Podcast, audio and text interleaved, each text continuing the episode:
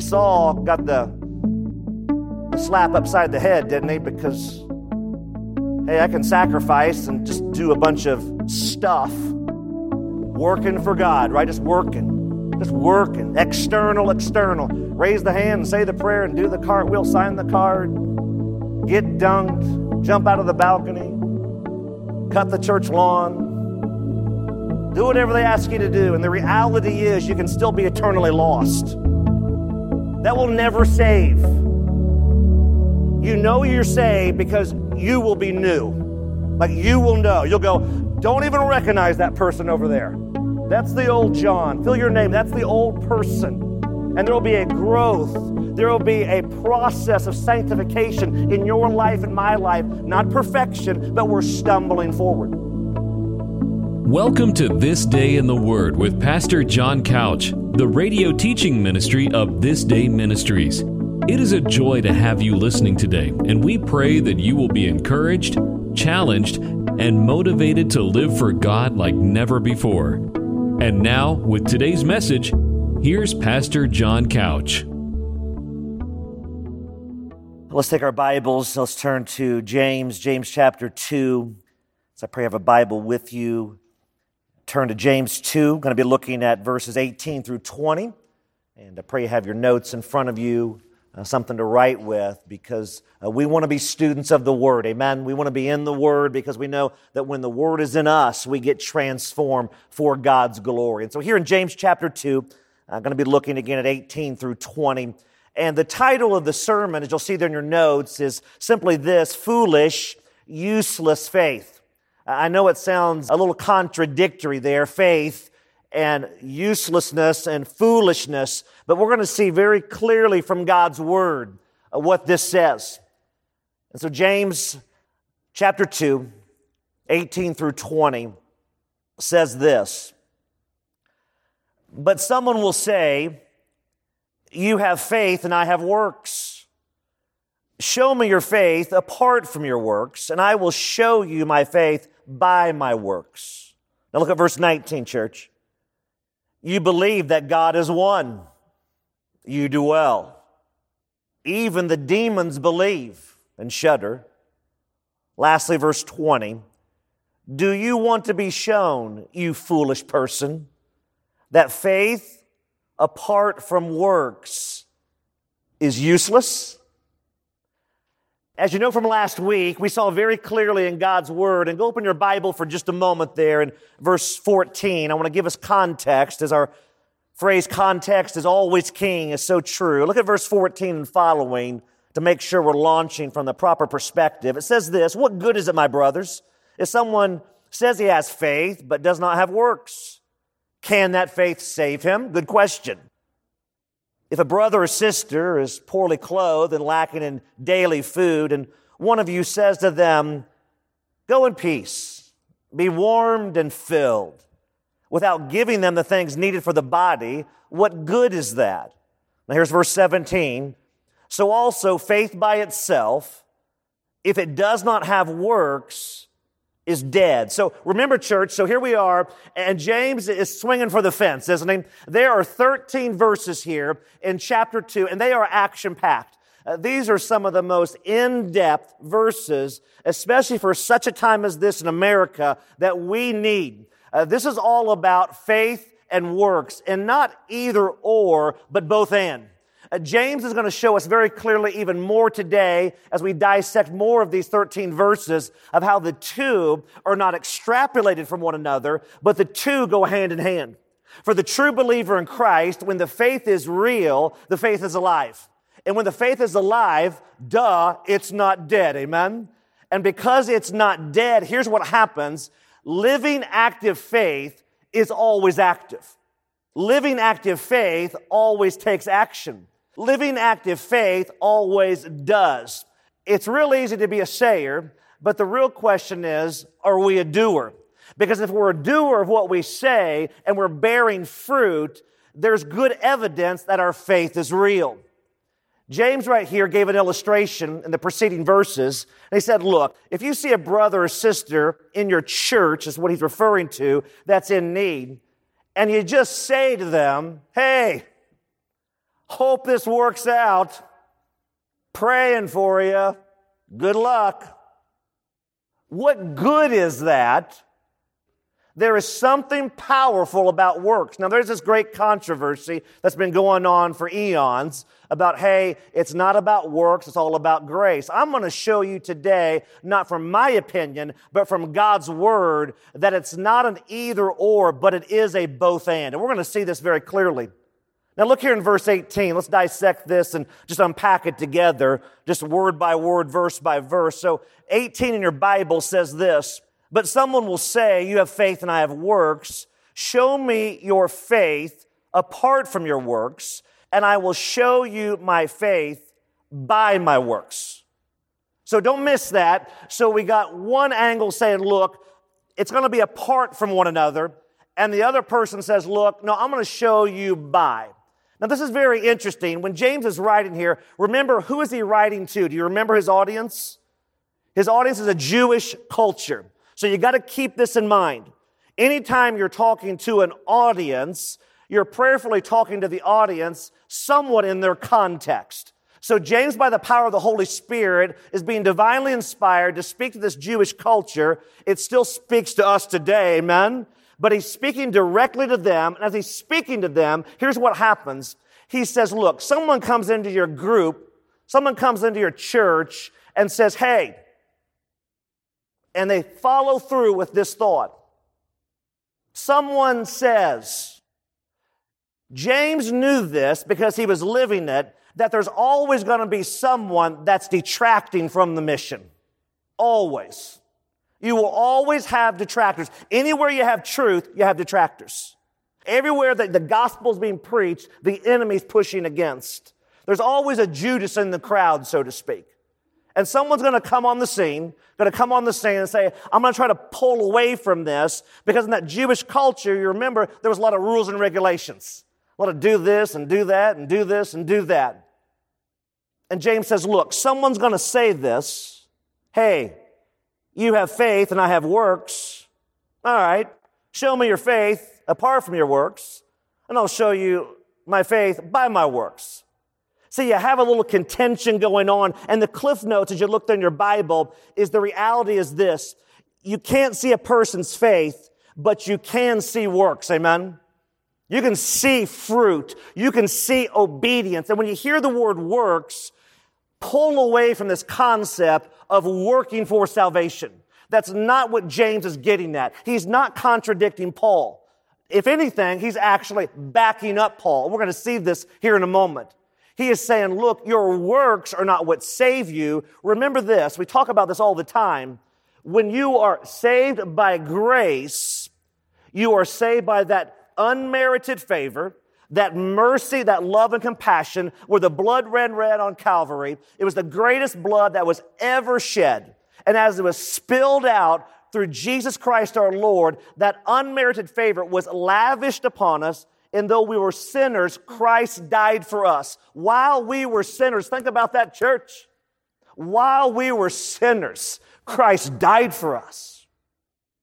And as he lavished this love, we are not saved by the works but the works do come from the salvation. Does that make sense? We're saved, we're redeemed, and when that happens, the blinders are removed. Man, we can hear. We're no longer deaf. We're no longer blind. We're seeing clearly for the first time. And as we move forth in this, we move forth going, hey, I want to be well pleasing.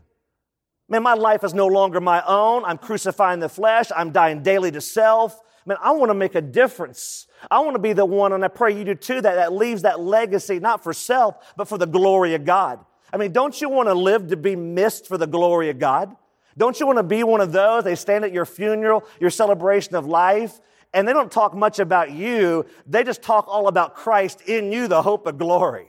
Man, that's the greatest thing that could happen. They just said, man, we don't know about that guy, but we do know this, that his life was no longer his own. That lady, her life was no longer her own. And man, all she did was live for Jesus and point people to the King. See, that's why key number one is so important in your notes. I want you to write this down. So key number one, here it is. As James throws down this challenge. Key number one, true faith will not be in word only but will be shown, don't miss that, and evidenced by works. Key number one, here it is. True faith, not false faith, not a false profession, not a false confession, but true faith will not be in word only, but will be shown and evidenced by works. See, our obedience is an outflow of our faith. Think about this. Are we, it's a question, are we just saying or are we obeying? Just think about that for a moment. Are we just saying or are we obeying? I mean, it's real easy to be a sayer, isn't it? Man, we just talk and we're in for Jesus and he's great and he's awesome. And, but do our works, does our action, does the obedience of our life, does it spring forth in such a way that we're not working again for any merit from God? That is grace. It's unmerited favor. But when it's real church, when it's true, when the heart is no longer your own, here's what happens. There is now a recalibration of the heart transplant that God gave you. And as you now look towards Him, you now do and you see and you talk. Everything is new. It's different. You delight yourself in the Lord and He will give you the desires of your heart. That's misquoted so often. The reality is, when you delight yourself in Him, the Hebrew on that is you're flexible and you're pliable. You're now conformed and transformed by the renewing of your mind. You're put into His mold. You now think like He wants you to think. You're doing what He wants you to do. Everything again is just, hey, I'm a living sacrifice. What do you want to do with me? And when you begin to delight yourself like that in the Lord, he will give you the desires of your heart because now your desires are really His desires. Everything gets transformed. Just everything does. I was thinking of 1 Samuel, write this down. 1 Samuel 15 is a supporting text. So 1 Samuel 15, 22 through 23. And just listen here as, as I read this. So this is Samuel and Saul. These are the two characters here. Of course, the Lord's involved.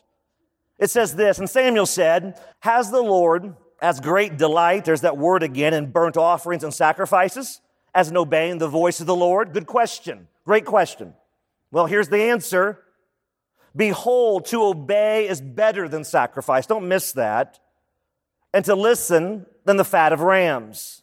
For rebellion or disobedience is as the sin of divination. And presumption is as iniquity and idolatry. Because you have rejected the word of the Lord, Saul, he has also rejected you from being king. Do you see this, church? Obedience is mission critical in the true believer's life. It is not a, hey, if I get around to it, if I want to, if I feel like it. It will be your heart's desire of the true believer. If you don't have a desire to obey the Lord, I would go back and check your salvation. I would go back and check it really quickly. Because when the heart is new, this is part of the newness. You will want to do that. I will want to do this. We're not perfect. We struggle. We stumble. Guilty, guilty, guilty myself. But the reality is there will be that longing, that hunger, that thirst. Blessed are those, Jesus says, that hunger and thirst for righteousness, for they shall be filled. There will be a desire that I want to be satisfied, and I know I can only be satisfied in Christ. See, Saul got the the slap upside the head, didn't he? Because, hey, I can sacrifice and just do a bunch of stuff working for God, right? Just working.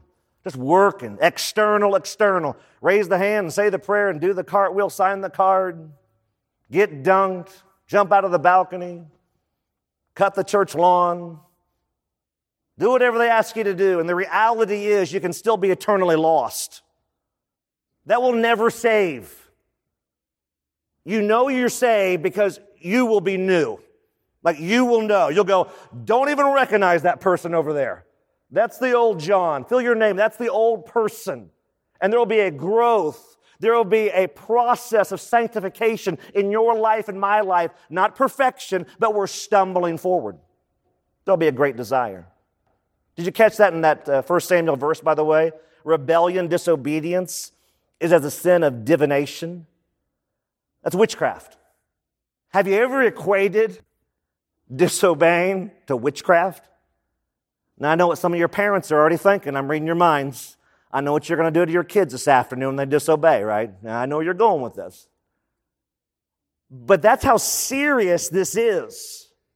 That when we disobey, that's what God is equating it to. It is that serious.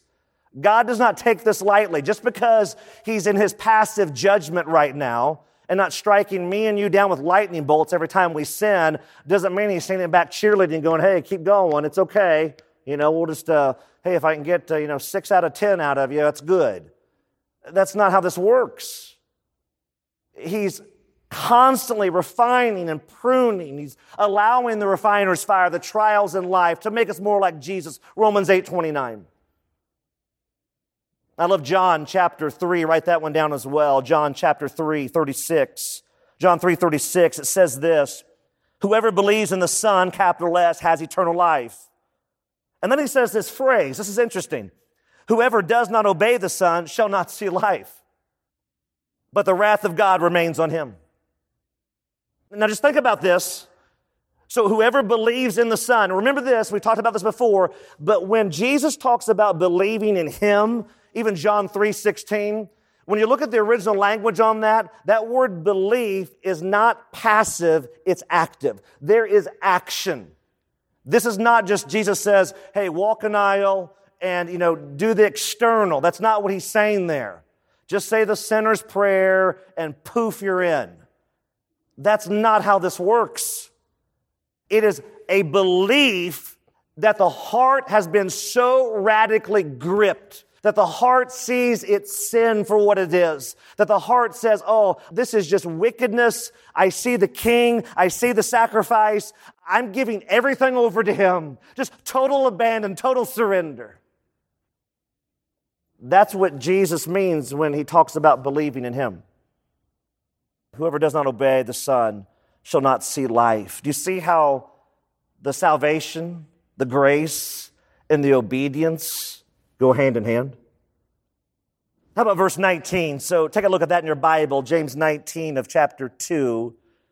So James launches from 18, and then he just stuns and shocks the reader, shocks us when he says this phrase. He says, You believe that God is one, you do well. Even the demons believe and shudder. So think about this. So he, he's looking at his audience, he's talking to his audience, Jewish culture. If you go back to Deuteronomy chapter 6, you have what's called the Shema. And there's the Shema talks about, Hear, O Israel, the Lord is what? The Lord is one. So he's in context identifying with his audience saying, okay, you believe the Lord is one. you do really well. Golf clap Great job. Almost very sarcastic at whatever. Good work. Because he then says this phrase, even the demons believe. Even the demons have an intellectual belief. And that's what James is pounding at in these 13 verses. Salvation is not about an intellectual assent, doing mental, intellectual gymnastics in our heads. We've dumbed it down, we've regulated it to that. I've asked people often over the years of ministry, tell me about your salvation experience. Almost 10 times out of 10, this is what I hear. Well, I was in a church and, and I got up and I walked the aisle and I talked to the pastor and, and I said that prayer and uh, boy, it was awesome. That was great. What's happened since then? Not a whole lot, okay? Not a good sign. Like actually a really bad sign. Because when it's real, when that faith is real, it will be accompanied by the works. Not for salvation, but from salvation. Don't miss that. Not for it, but from it. I was processing that even more, and I couldn't help but notice that word in the ESV here. It says shudder. I don't know what your translation might say. Some say tremble. But look what James is doing. He says, Okay, Jewish audience, you believe God is one. That's great. That's actually a really good thing, by the way. We believe He's one. Amen, church? We believe that. But just intellectually acknowledging this won't save. And James proves his point right here when he says, Even the demons believe this. So if I camp out on an intellectual faith that is just based on me believing only from just an intellectual standpoint, I'm just acknowledging, yeah, there's a God. Yeah, I believe in him.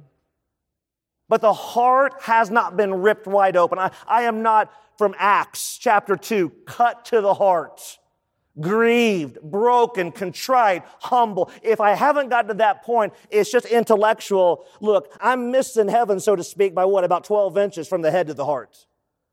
It's just this do, do, do, right? Bunch of rules and regulation. Got to keep this and do this and keep this and do this. And God, through His Word, is saying, look, don't fall into this trap because that's the whole point of the grace.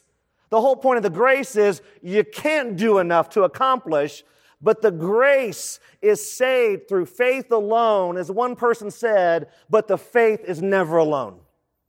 There's going to be always obedience, always desire, not perfection. No one in this room is, but there will be a thirst, that hunger, that desire that says, I want to please the one who took my place. You're listening to This Day in the Word, the radio teaching ministry of This Day Ministries. All of Pastor Couch's messages are archived and are free to download at thisdayministries.org. In addition, you can share your prayer requests with us via email. Our email address for prayer requests is prayer at thisdayministries.org. That's prayer at thisdayministries.org. And now, back to This Day in the Word with Pastor John Couch.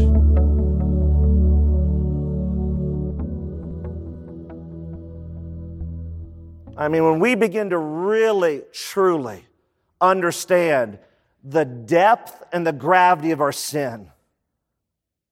I mean, have you ever have you ever wept over your sin? I mean, just thought about it and just wept, just grieved. When we begin to understand the depth of our sin and then understand the depth of the sacrifice of Jesus Christ, Oh, that one act of man led to this unrighteousness, but one act of the man Jesus set us free. When we see this and the joy that's set before us, if you will, knowing that Jesus endured the cross, despising the shame, and, and now he sits at the right hand of the Father, that he is not our soon and coming king. Oh, he's already been crowned king. He's King Jesus. We're not waiting for him to be king. He's king. And when we think about that, we see clearly that even the demons believe. Think about that. Hey, intellectual belief, good. So do the demons. By the way, they've just one upped you because they're actually trembling as well. And that's the point James is saying. Don't have a faith that's just talking, just saying, yeah, Jesus is good. We talk about him. We pray occasionally. Are we living a life that has works of obedience that prove our faith, that give evidence of? That's why key number two is so important. Write it down. Key number two. Just acknowledging belief is not equal to true belief. Just acknowledging belief is not equal to true belief. Even the demons do this and tremble.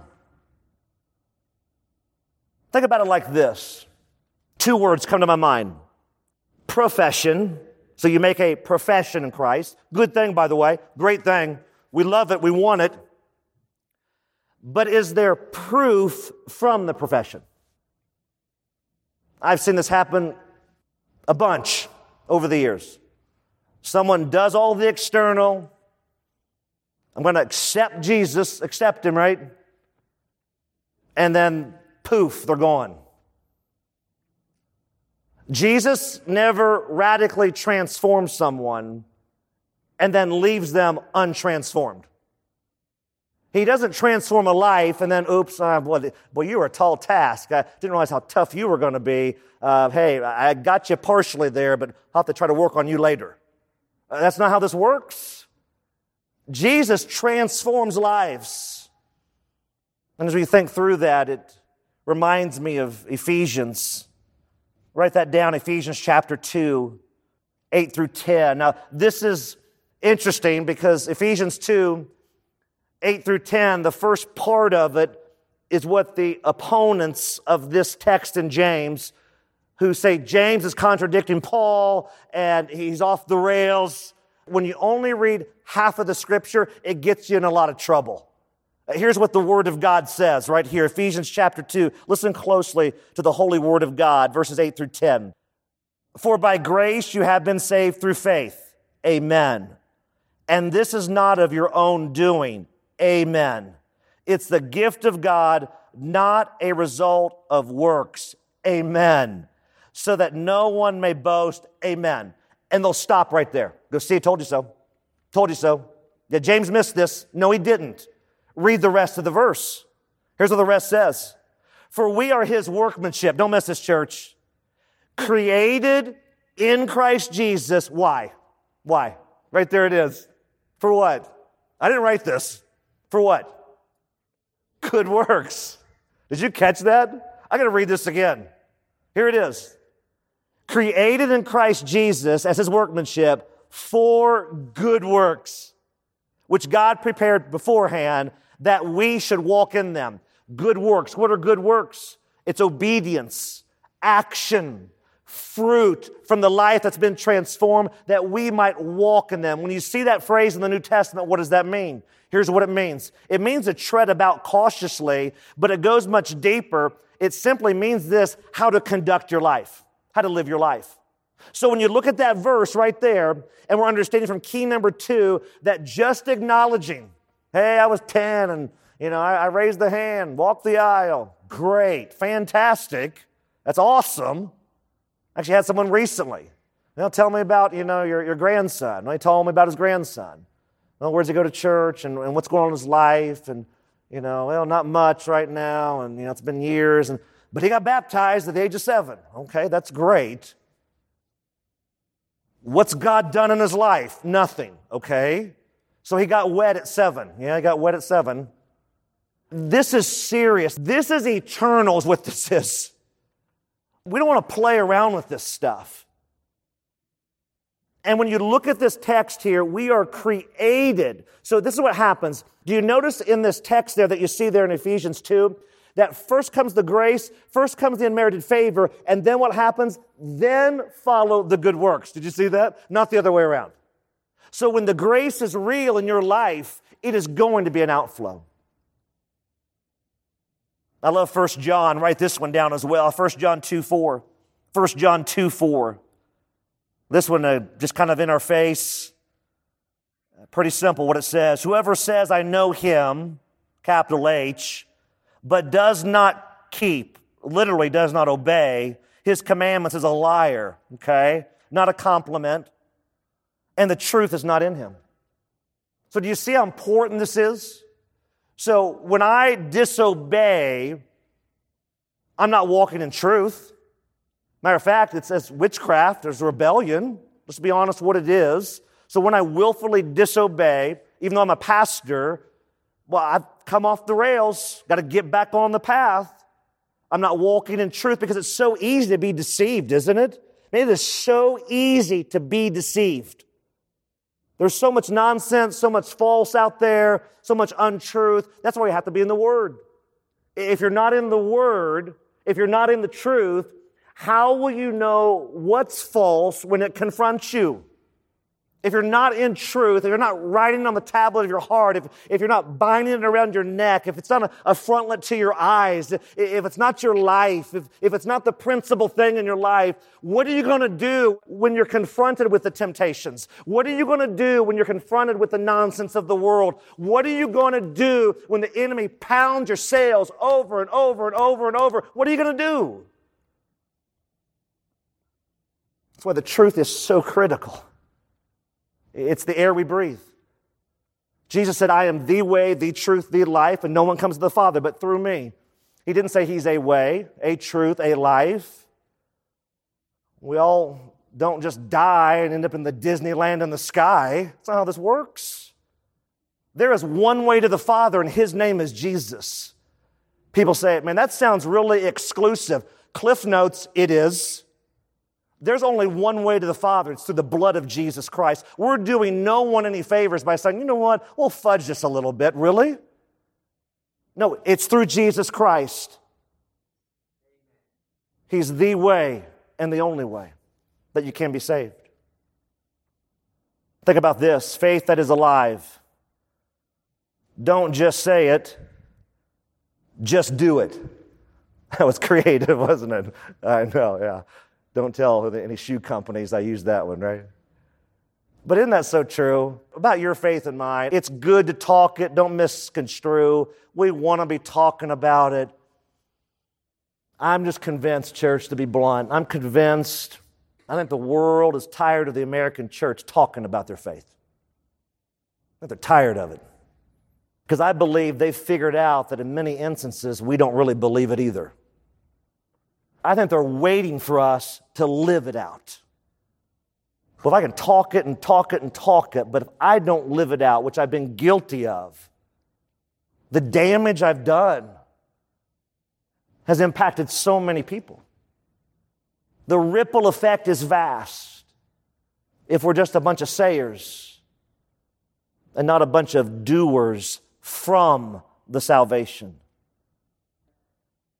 How about lastly, verse 20? Here it is in your Bible, verse 20. So James has been pretty bold, hasn't he? Now he comes off that top rope with a, with a spiritual elbow. Here he comes.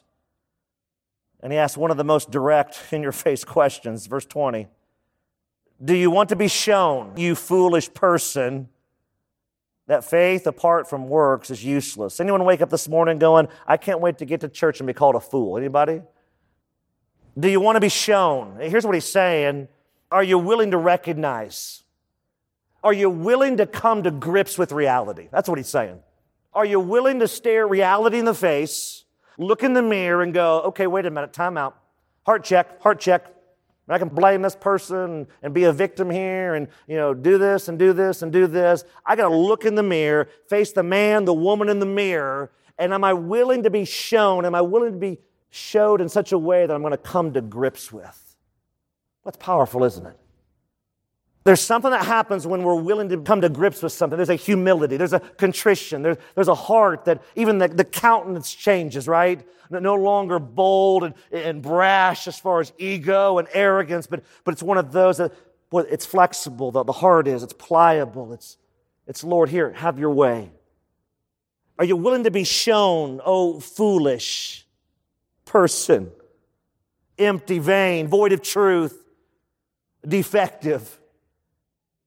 That your faith apart from works is useless, idle, barren, fruitless, dead.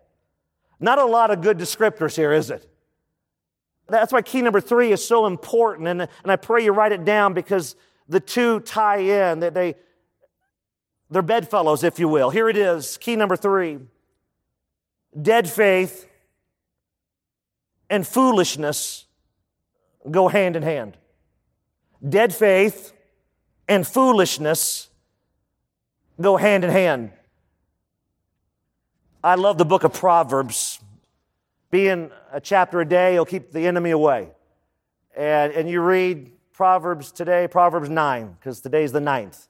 And tomorrow you read Proverbs 10 and you get in there and, you mind it because it's wisdom, it's truth. You will write it on the tablet of your heart that, that you and I might not sin against God, that, that we do it in such a way that it, it refreshes, it rejuvenates, it, it gives us strength for the day. And as, as we conquer the day, we're able to not just get through and, and survive, but we're able to thrive in it. And as we, we move forth, we see that Proverbs has the wise man also has the foolish man and has the wicked man. And when you look at the wise and the foolish throughout Proverbs, you see this common theme just woven all through that as you look at the foolish and you look at the wicked, that is, here's what happens. You see men and women that are devoid of understanding. See, the fear of the Lord is the beginning of wisdom and knowledge of the Holy One is understanding. And here we see that dead faith, which is not alive, is also linked to, to foolishness. You can't extrapolate those two. You see it over and over. A matter of fact, when I think of this, I always think of 1 Corinthians 1.18. Write that one down. It's a great verse that will prayerfully strengthen you in your walk with the Lord because in our walk with the Lord, it can be discouraging at times. Amen? It can be discouraging. It can be challenging. There's days you go, wow, this is really, really hard, Lord. I don't know if I can do this any longer. And I think that's when the Lord's going, hey, I got you right where I want you because as long as you're leaning on me, God says, we're going to get through this. Boy, if you're leaning on your own strength, John, put your own name in there, we can't manufacture enough strength to get through it. It's too hard. But 1 Corinthians 1.18 says this, and I love this. It says, for the message of the cross, or the word of the cross, is folly. Literally the word foolish to those who are what? Perishing. So do you see it? So perishing people have a faith that's dead. And foolishness and folly go with dead faith. But to us who are being saved, Man, if you're saved today, if you've been rescued, there's nothing greater, amen? I mean, there's nothing greater if you've been rescued. It is the dynamite, the dunamis, the power of God. We have power through the resurrected Lord. We've been taken from darkness to light, from the grip of Satan to the power of God. We have literally been transformed into His kingdom, into His glory. We're no longer slaves of sin. We're children of the King, amen? Uh, we're not slaves to disobedience, we're slaves to righteousness. How about Proverbs 4:19? Proverbs 4:19. The way of the wicked is like deep darkness. They do not know over what they stumble. Did you catch that? Let me read that again. Proverbs 4:19. The way of the wicked is like deep darkness. They do not know what over they stumble.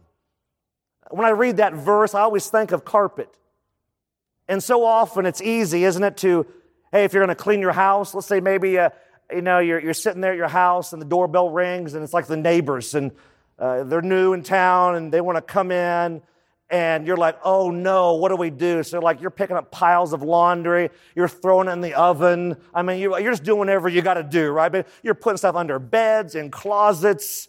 Uh, you're trying to lock doors, get them to shut. It's amazing what we do to try to clean the house, right?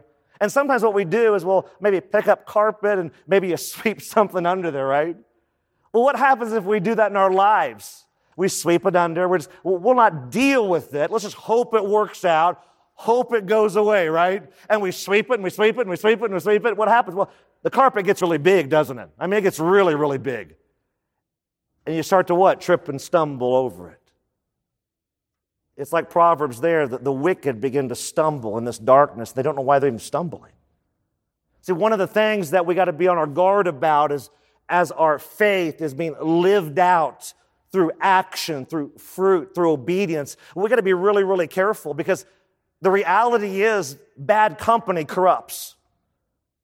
And if we're hanging around people, and this is always the hard one, let's say that you got a friend, man, you've known them for years and they're your friend, but if they're talking foolishness and they're gossiping and they're spreading lies and innuendo and whatever else is going on at the workplace, you have that toxic environment. Maybe it's on the ball team, maybe it's in your family, perhaps it's at your church. We can't give a free pass because many times we get blinded by those who we're closest to and they may be walking in deception. And if we're not careful, we get sucked into it. We start drinking the Kool Aid, don't we? Well, that's what they said. And now what happens is the thing is off the rails. Innocent people are getting hurt. Sometimes the damage is irreparable. All if we would have had faith that was in action, that would do the hard things, that would do the hard things, to be willing to not take the shortcut and the easy way out, but to say, you know what, we're going to confront this head on to get health, to bring health into our home, our business, our ball team, our church. I mean, think about this for a moment as far as this active faith in that regard. I made a few notes here. I said this think about the context of a home and a business and a ball team and a church. Healthy people are drawn to healthy organizations, and unhealthy people are drawn to unhealthy organizations. Pretty simple. And then I made this list. So, prideful people love prideful people, gossipers love gossipers.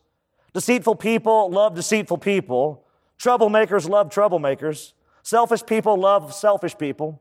Spiritually diseased people love spiritually diseased people. Say that 10 times fast. Foolish people love foolish people. And again, bad company corrupts. You got people talking nonsense in your ear and you're not in the Word, you're going to start believing nonsense. That's why you got to be in the Word. It's mission critical. It's not, hey, something just check off a box. Shh, got that over with for today. No, you got to be in it because it's going to transform you. And when you and I are in the Word, we will spot the enemy's lies so quickly.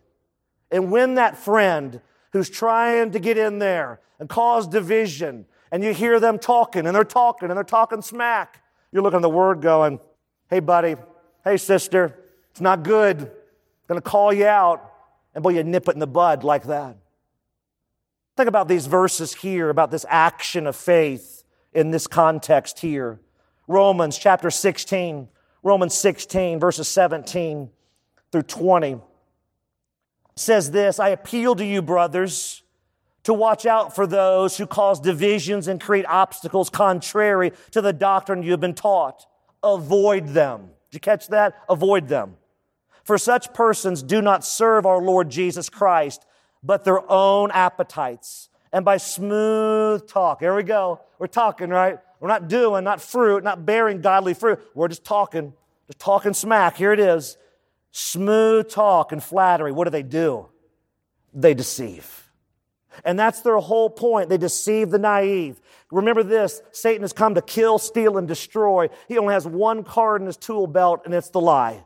And so if he can plant lies just a little bit, I mean, how much of the truth has to be distorted to make it non truth?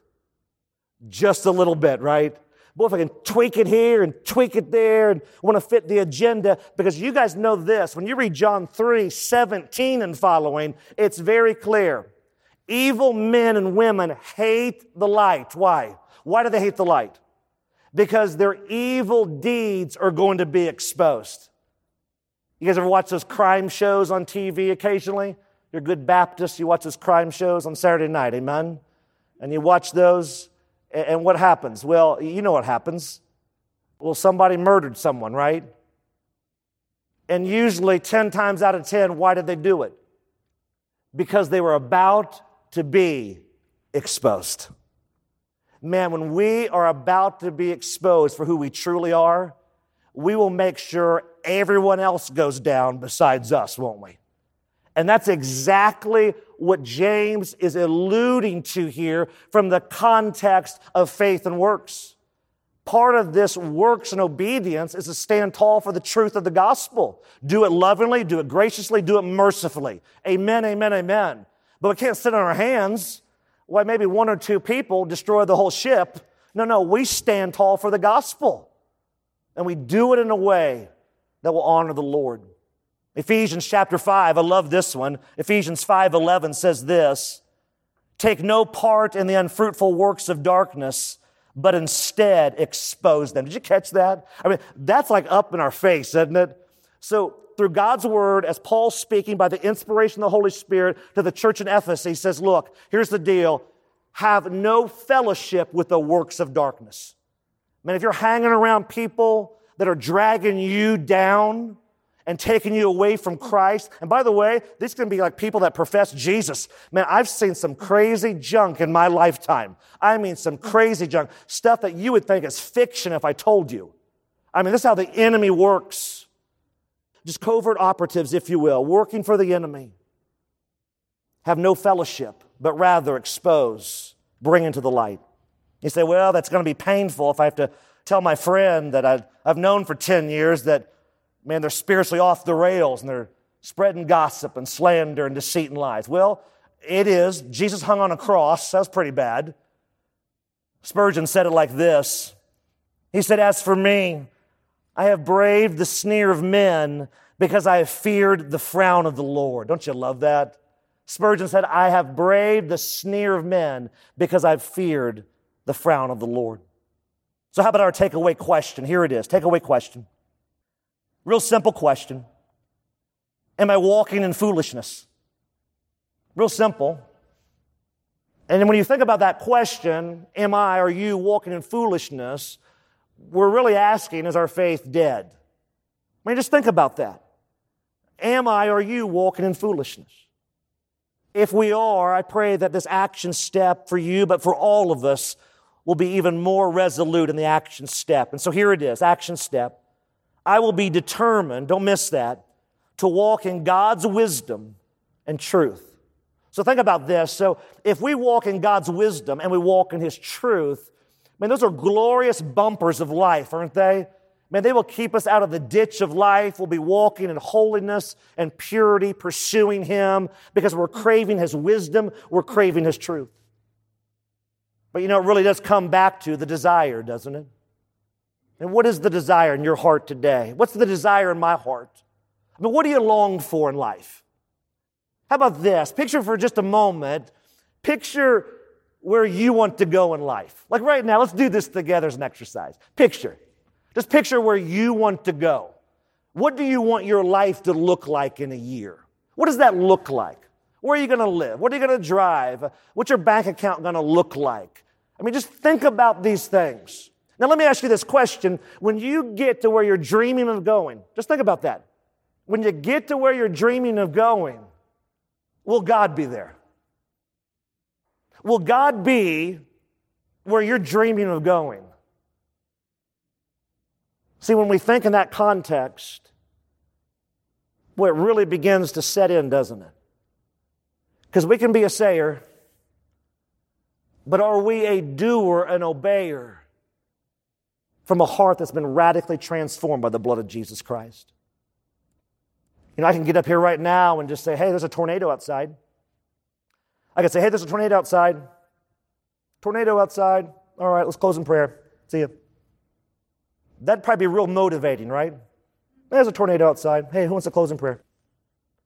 Imagine though if I said, I come running in here. I come running out of the back. There's a tornado. I am screaming. I'm like, quick. Deacons, get up here. Ushers, get up here. Let's assemble the, the women and the children. Let's get them to a safe place. Uh, let's show them the way. Mark out the path. There's urgency. There's passion. There's action going on. You're going to believe me, aren't you? You ever thought about that in our witness for the Lord? There's a hell. Yeah, things are really bad. Do you think that motivates people to, okay? And the Lord, He's real. But He's real. Can I share my story with you? Can I share just for a brief moment of who I used to be? I was over here and I was living this way, and man, I was miserable and I, I couldn't figure out life, and it was always a struggle. And, and then Jesus came in and, and just made all things new. And oh man, it's not been easy, man. It's been still a struggle to some degree, but, but it's been a joy ride, and we're moving forward. I'm stumbling forward. Ah, I wonder if people aren't buying our message because they've kind of figured out we don't either. Are you a doer? Are you a sayer? Let's pray. Father, we, we come before you, and, and God, we just lift up our, our minds and our hearts and our souls to you right now, Father. God, I pray that as we're seeking revival and awakening and reformation all throughout this community, God, we know that, that when we cry out humility and get broken before you, and we just say, God, bend us, break us, move us, shake us, remake us like only you can. That's when you do the work because we're just pleading with you, God, as we recognize how great our sin is. But we recognize how infinitely great your grace and mercy are. So, God, as you speak in this time, as we reflect, as we ponder the word, God, don't allow us to leave here today nonchalantly. God, don't allow us to leave here to get in the parking lot and, and forget your words. But do something right now, God. Stir, Holy Spirit, would you? Stir. God, we're praying that you would move in such a way in this place, that you would have your way with us, that we would hold nothing back, but just everyone is totally surrendered to you, all in for Jesus. Even if none go with us, we're still following you. You've been listening to This Day in the Word, the radio teaching ministry of This Day Ministries. Don't forget that all of these messages are archived and are free to download at thisdayministries.org. That's thisdayministries.org. In addition, if you have been blessed by the teaching of God's Word during this day in the Word, we would love to hear from you. Our email address is info at thisdayministries.org. Thanks again for listening as we strive to honor Christ and impact our world as we spend this day in the Word.